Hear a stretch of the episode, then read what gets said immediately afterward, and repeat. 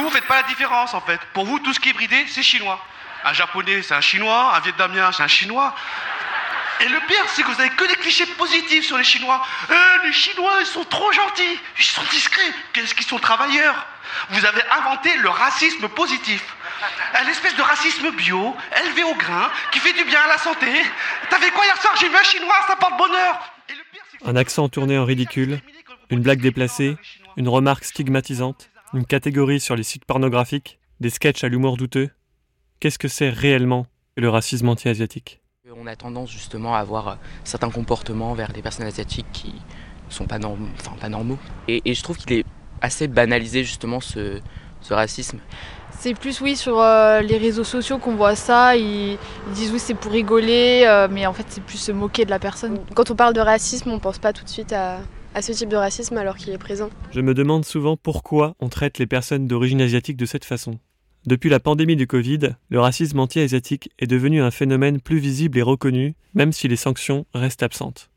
Colette Guillaumin, dans son livre L'idéologie raciste, affirme ainsi Admiration ou persécution sont les deux facettes de la même médaille. Comment je l'ai perçu euh, Pas de manière brutale, si je peux dire, mais c'est plutôt des petites vannes qu'on entend euh, souvent au quotidien. C'est ça. C'est pas violent.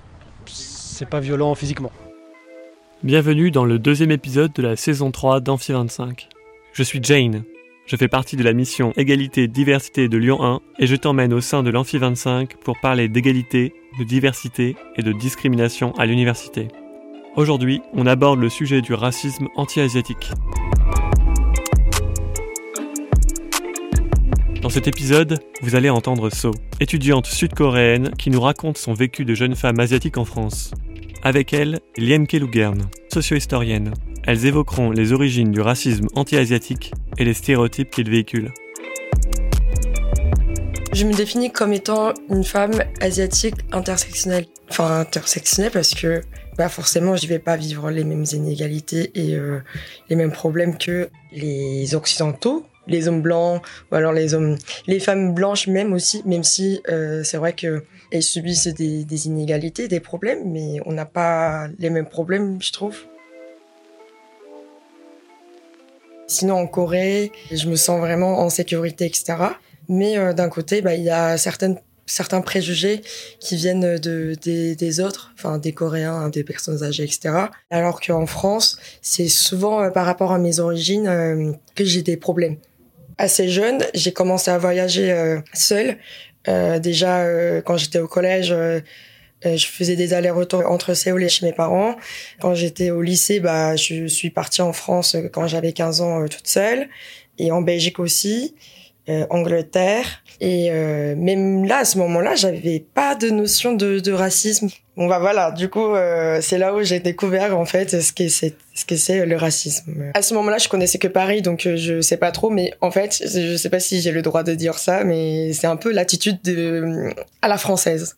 Enfin, c'est toujours les, les gens ici, ils ont toujours un truc à dire. Quand, quand tu parles pas très bien la langue, ils sont agacés, ils, sont énervés, ils sont fâchés. Et quand tu parles en anglais, ils sont là, euh, ils, comprennent, je pense, mais ils te répondent en français. Même, tu vois, quand tu, tu, parles anglais un peu couramment, et euh, il y en a certainement, il y, a quelqu'un qui te juge, ah ben non, mais il se la pète. Euh, il n'y a pas de, de bienveillance que j'ai vécue en Corée. Ça se base euh, souvent sur des choses très euh, positives. Par exemple, euh, les Asiatiques, ils travaillent bien, ils sont assidus, euh, comment dire, ils sont soumis, ils sont polis, euh, ils disent pas grand-chose. souvent, on me disait, oui, les Coréens, apparemment, c'est bons travailleurs, mais toi, quand je, bois euh, des verres, etc., et que euh, je travaille pas 52 euh, heures par semaine, des fois, les, Français, ils me disent, ah bah, en fait, t'es pas la bonne asiatique. Enfin, je suis asiatique, mais ça veut pas dire que je suis, je, travaille tout le temps.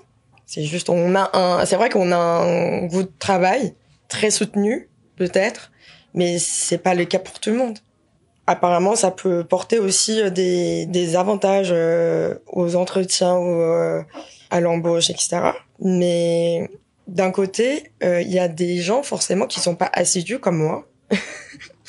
Et voilà, en fait le, problème, c'est qu'on on doit s'intéresser à l'individu, pas à ses origines, je pense. Liane Kelougern, socio-historienne et spécialiste de l'immigration indo-chinoise, nous éclaire sur la fabrique des stéréotypes. On aurait tendance à distinguer ceux qui subissent les stéréotypes et ceux qui euh, sont là, qui participent à la fabrique du stéréotype. Et en fait, euh, ce faisant, on réduit, si vous voulez, euh, l'immigré à une figure victimaire euh, qui n'aurait pas de prise sur sa représentation. Et je pense que ça, c'est extrêmement violent de le réduire, euh, il ou elle, à un être passif. Ya Chang, sociologue et chercheuse à l'Institut national d'études démographiques, dit dans son livre Une minorité modèle que de nombreux jeunes Français et Françaises d'origine asiatique découvrent leurs différences dans le regard des autres. Même si elles n'ont aucune relation avec le pays dont leur famille est issue, ils et elles restent asiatiques aux yeux des autres. Et elles doivent combattre d'une part le stéréotype de la minorité modèle qui les renvoie à une façon d'être, et d'autre part la violence des remarques et des offenses racistes au quotidien. On avait un cours de droit et le prof il parlait de l'identité. Et euh, c'était en amphi. Je pense que j'étais presque la seule personne qui avait les origines asiatiques, etc. Et euh, il me il me pointait comme ça en amphi. Il y avait 300 personnes. Il a dit Mademoiselle asiatique, vous appelez comment? D'un coup. Et, et j'ai dit mon prénom et nom, mais je savais très bien que il, il, allait pas prononcer correctement et qu'il allait me poser encore des questions et ben, redemander, redemander de, me répéter, etc. Et en fait, ça, ça crée une hygiène pas possible. Sinon, à la fac, euh, il y avait euh, un étudiant, euh, je montais sur les escaliers, etc. Et en fait, apparemment, il est dans ma promo il avait un livre rouge et là il me parle en chinois enfin je, je comprenais pas du tout au début. Du coup, bah, j'écoutais de la musique en même temps. Je le calcule pas. Il me reparle. Du coup, j'enlève mon casque. Je dis, il euh, y a quoi? Il me dit, euh, ah, il me parle encore en chinois? Je dis, euh, je comprends pas. Il me dit, ah bah, bah, tu comprends pas chinois, mais comment ça se fait? Je lui dis, mais, mais, mais, je, je suis coréenne. Après, il me parle en coréen, juste un mot pour me dire enchanté. On arrive à la pause et euh, là, je, je sens euh, une présence derrière moi. C'était encore ce mec. Et là, il me, il me reparle en chinois. Là, euh, sur le coup, j'ai crié dessus. je lui ai dit, mais qu'est-ce que tu comprends pas Je t'ai dit que je parlais pas du tout la langue chinoise. puis voilà, c'est bon. Il me dit, ah bon, d'accord, ok, pas de souci. il est parti. En Occident, dès que tu as un physique un peu peau assez claire et que t'es asiatique, euh, on t'associe directement euh, à la Chine. Enfin, tu es chinois.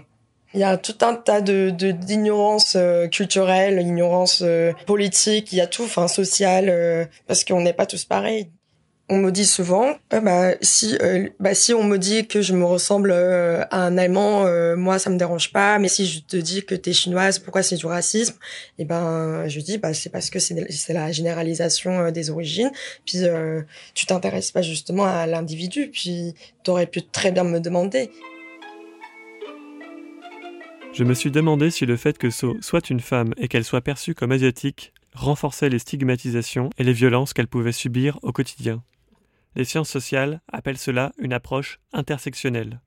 So va nous parler des femmes coréennes, mais ce constat peut être élargi aux femmes asiatiques. Oui, les asiatiques, elles sont soumises, mais rien que tu tapes sur Google, tu mets les coréennes sont. Après, directement, c'est automatique, sont commandes au lit il y a ça. Et euh, par exemple, euh, euh, les asiatiques, elles sont sensuelles, euh, elles sont soumises, euh, plein de choses comme ça. Et bah, sur le physique aussi. Par exemple, il y en a qui disaient aussi ah mais apparemment les asiatiques, elles ont un petit vagin. ça me dévoute, clairement. Et l'industrie pornographique, effectivement, participe à cette formation, mais moi je dirais plus largement l'industrie culturelle. Il n'y a pas besoin d'aller voir euh, un film pornographique pour voir l'usage euh, du corps de la femme asiatique dans les défilés de mode, euh, mm. parce qu'elles sont très porteuses. et dans les publicités d'une manière générale depuis et ça c'est un fait tout à fait récent par contre hein, dans la publicité euh, le, le, recours à, au modèle asiatique après c'est toujours euh, encore une fois euh, le fantasme de l'exotisme la femme arabe la femme perse on, on m'a déjà essayé de de, tenter avec moi, euh, mais euh, j'ai compris que en fait ils adoraient la culture asiatique et euh, j'étais un peu minimisée, on va dire. Et peut-être qu'ils appréciaient bien ma personnalité, mais en fait mes origines comptaient énormément. Une des spécificités du racisme anti-asiatique est qu'il n'est pas considéré par les pouvoirs publics comme un problème social. Le phénomène est invisibilisé malgré plusieurs importantes mobilisations collectives depuis 2010. La pandémie du Covid et les vagues de haine en ligne ont vu la jeunesse d'origine asiatique s'emparer du sujet en le visibilisant.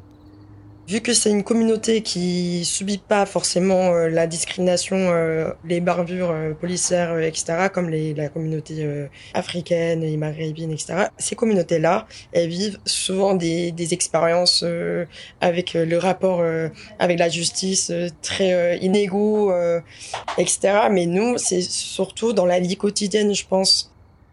En fait, le racisme, c'est une idéologie. Il faut revenir sur ce qu'est le racisme, il me semble, hein, qui a pour postulat quand même l'existence de race au sein de l'espèce humaine et, considère que euh, certaines euh, catégories de personnes seraient supérieures à d'autres.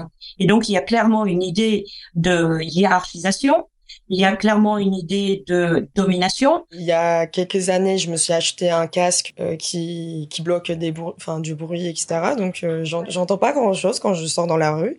Mais avant, c'est vrai que quand euh, je laissais mes oreilles sans écouteurs, etc., bah, j'entendais tellement de, de remarques et des commentaires sur moi que j'ai décidé de, de boucher mes oreilles. Le racisme anti-asiatique, se base souvent euh, sur des blagues. Enfin, on dit souvent, euh, bon, euh, c'est des blagues, c'était pour rire. En France, on aime bien rire de tout et de rien. C'est leur justification en soi. Quand je, te, je leur dis que c'est des propos racistes, ou alors ça, ça me plaît pas, etc., bah, ils disent, ah, bah, les Asiatiques, ils sont pas drôles, on peut, bah en France euh, on fait des blagues quand même euh, on peut rire de tout et de rien. Moi non. Et la justification elle est lente elle est lamentable aussi. Donc euh, en vrai le, Covid il est arrivé en Europe d'un coup et et le confinement aussi a été annoncé très rapidement. Et du coup bah j'étais pas vraiment très bien préparée non plus Avant que le Covid arrive, je suis sortie avec des copines. Euh, il y avait des, des amis à moi euh, qui m'ont dit euh, ils, ils, sont belges et on s'est vu euh, à Paris et on est sorti. Ils m'ont dit bah il faut que tu portes un masque parce qu'on sait jamais. C'est eux qui m'ont passé leur masque. Et ben du coup quand je dansais, etc., bah, il y avait des gens qui, m'arrêtaient comme ça. Ils me disaient, euh, mais pourquoi t'es là euh, T'as le Covid, mais rentre chez toi. Euh, T'as ramené le Covid, euh, machin. T'es sale. insulté de partout. Dès que je sors, Covid, Covid. Ils, me criaient dessus, les gens, parfois dans la rue. Et même quand je sors, je préfère prendre un Uber que à prendre le métro ou etc. Parce que les gens bourrés ils peuvent faire des, blagues, mais euh, qui ne me font pas forcément rire. Et ça peut, ça peut gâcher ma soirée. Dans les cas extrêmes, euh, je réponds, même je sais très bien que je prends des risques, mais je réponds parce que je suis tellement énervée que je, je peux pas me contrôler. Ton estime, il est blessé. Ils t'ont déjà fait un commentaire.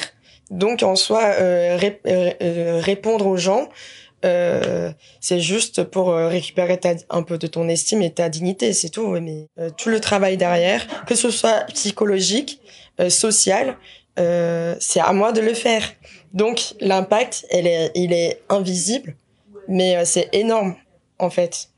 Sur le plan personnel, ça, ça peut coûter énormément d'argent aussi, et ça peut coûter aussi énormément de vie et de temps.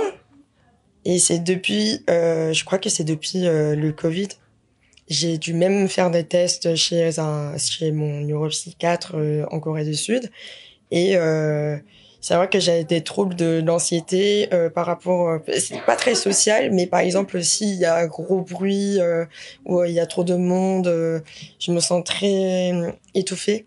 Et euh, quand l'année dernière, donc l'été dernier, quand je suis partie en Corée du Sud euh, pendant deux mois, en fait, c'est ce que je disais à mes amis euh, en France. La, la sécurité, c'est un luxe. Le fait que les gens me laissent euh, tranquillement dans la rue et qu'on m'adresse pas la parole et qu'on me regarde pas, ça, on peut pas avoir euh, en France, par exemple.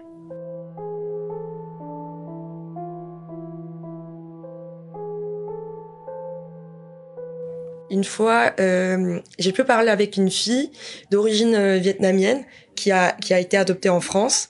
Donc elle a grandi en France, etc. Et euh, là, on, disait, on, faisait des blagues sur le, racisme qu'on a vécu, sur l'accent, sur le, le, les caractéristiques des asiatiques. bah, on rigolait ensemble, mais du coup, bah, c'est là où peut-être qu'on se sentait un peu plus euh, proche, mais c'est rare quand même. Euh, quand je sors euh, dehors, enfin quand je, bois un verre avec mes amis, des fois, enfin très souvent, je me sentais bien dans un bar LGBTQ, parce que t'as as, l'impression d'être dans un safe place. Du coup, bah, j'y allais souvent, et, même s'il y a beaucoup de monde, etc. Bah, les gens, ils, ils sont bienveillants, enfin, ils, ils sont avenants aussi. Et euh, on m'a jamais fait des remarques euh, sur mes origines ou quoi. On m'a accepté comme comme je suis. Et euh, alors que dans des autres bars ou dans des autres endroits, c'est vrai que il y en a un où forcément il y a quelqu'un qui me pose des questions. Euh, enfin, voilà quoi. Au fait, mais c'est quoi une safe place? C'est un endroit où les personnes qui peuvent être la cible de remarques sexistes, racistes ou LGBT-phobes se sentent entourées, protégées, non jugées. Pour comprendre pourquoi on perçoit encore les personnes d'origine asiatique comme une minorité modèle, Liem Kelougern nous rappelle le rôle de l'État dans la formation de ce stéréotype et quelles implications il a eu sur les politiques migratoires en France. Les grandes mobilisations antiracistes en France correspondent aux décennies euh, des années 80. Et ces mobilisations étaient très marquées par un caractère euh, social. Euh, elles étaient portées, euh, ces mobilisations, par des, mouvements antiracistes qui sont toutes ancrées à gauche hein, et euh, qui articulent la question des discriminations racistes avec la, la dimension sociale.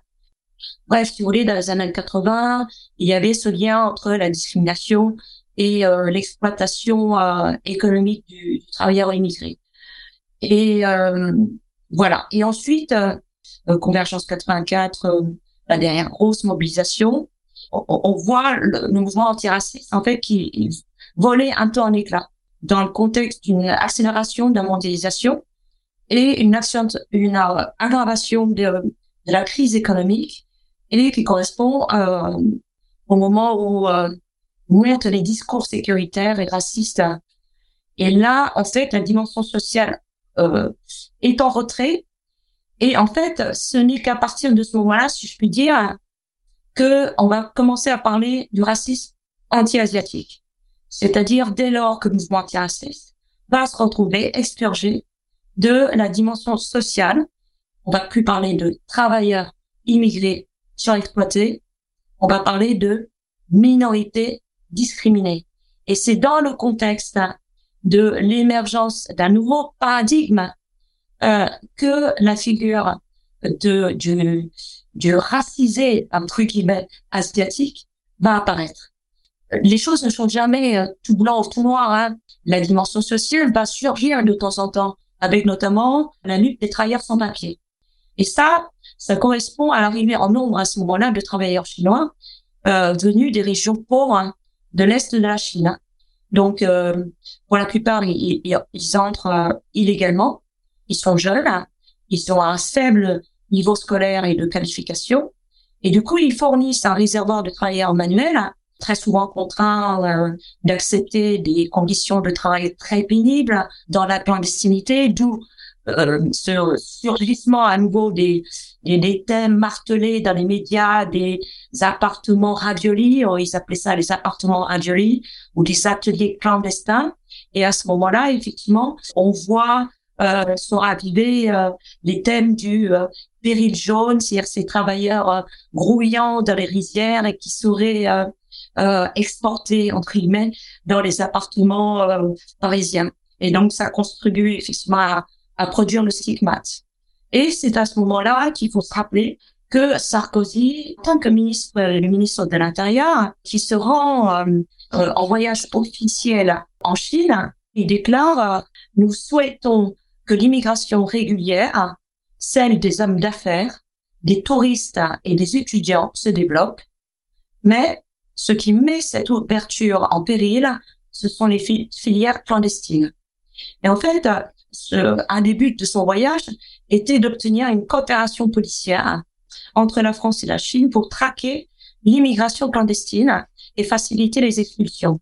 Il y est parvenu très clairement, là, il y a une responsabilité d'État euh, dans le tri des immigrants, se débarrasser de ce dont on ne veut pas. Et six ans plus tard, donc en 2010, euh, une cérémonie tout à fait officielle où sont invités les, les représentants de des communautés asiatiques. Et s'adressant à elle, bah, il, fait ce discours euh, très célèbre où il dit, euh, je le cite, vous êtes mes chers amis devenus les modèles d'une intégration réussie.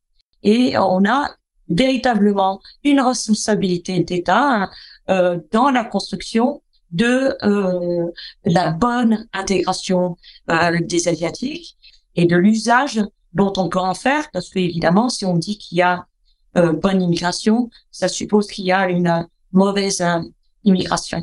Je ne sais pas ce que ça veut dire le mot intégration, sachant que par exemple, si vous prenez les 20 000 travailleurs chinois venus en France pour la Seconde Guerre mondiale, euh, on estime que le millier qui est resté euh, sont bien intégrés, euh, ils se sont euh, mariés, euh, ils ont obtenu des emplois, ils ne posent pas de problème, mais on oublie tout le temps de dire qu'on a souvent et de force fait repartir en Indochine 19 000 travailleurs. Et donc forcément, ceux qui sont restés sont intégrés, puisqu'on a fait partir tous les autres.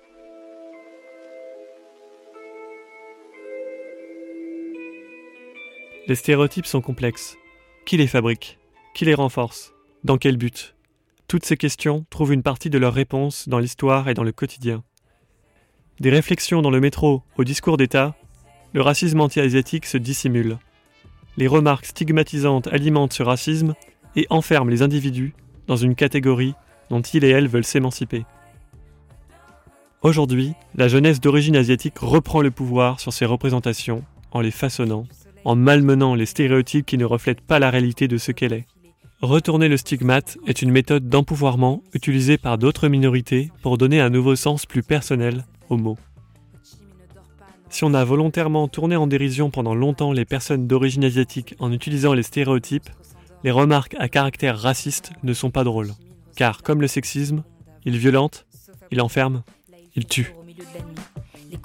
Georges K fait partie de cette jeunesse qui prend la parole pour raconter et donner une vision plurielle de l'identité dans son clip Saigon. Parmi la foule agglutinée sur les trottoirs qui empestent, y a la bande classique de mecs en road trip Asie du Sud-Est. Certains gueulent, leur commandent comme des colons aux serveuses qui ne parlent pas anglais et qui n'ont jamais pris l'avion. À elle, leur boss a répété que l'homme blanc était roi et au royaume des aveugles, on pense d'abord à ses fins de mois.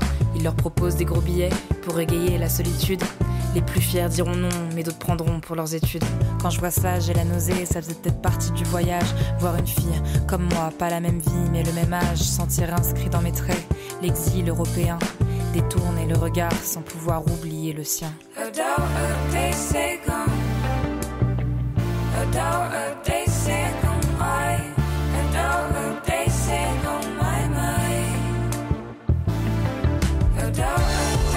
Si vous étudiez à l'Université Lyon 1, vous pouvez saisir le dispositif d'écoute et d'accompagnement des témoins et victimes de violences, harcèlement et discrimination en vous rendant sur le site signalement.univ-lyon1.fr. Retrouvez Amphi25 tous les 15 jours sur vos plateformes de podcast préférées.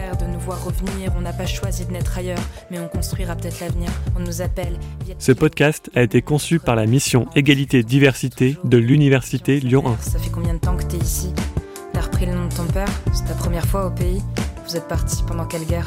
Parfois, je sais pas ce que j'ai, j'ai le cœur lourd et l'alcool triste met l'impression de prendre des bouts de ma vie et de jouer à Tetris. Métis, prénom sans initiale, drapeau sans territoire. Je me dis métis quand je me sens plutôt l'air hybride ou bâtard, que ce soit en France ou au Vietnam. Je suis moitié de là-bas, moitié d'ici. Tout le monde voit en moi les 50% qui viennent de l'autre pays. Puis d'autres fois, je crois sentir, au contraire, les morceaux qui s'assemblent et de retour à Paname. Je découvre un ensemble de bricoleurs génétiques aux identités en kit, d'ADN bigarré et d'amoureux en mosaïque, de sang mêlé naissant, d'autres joueurs de Tetris, de pères et de mères qui construisent un monde métis.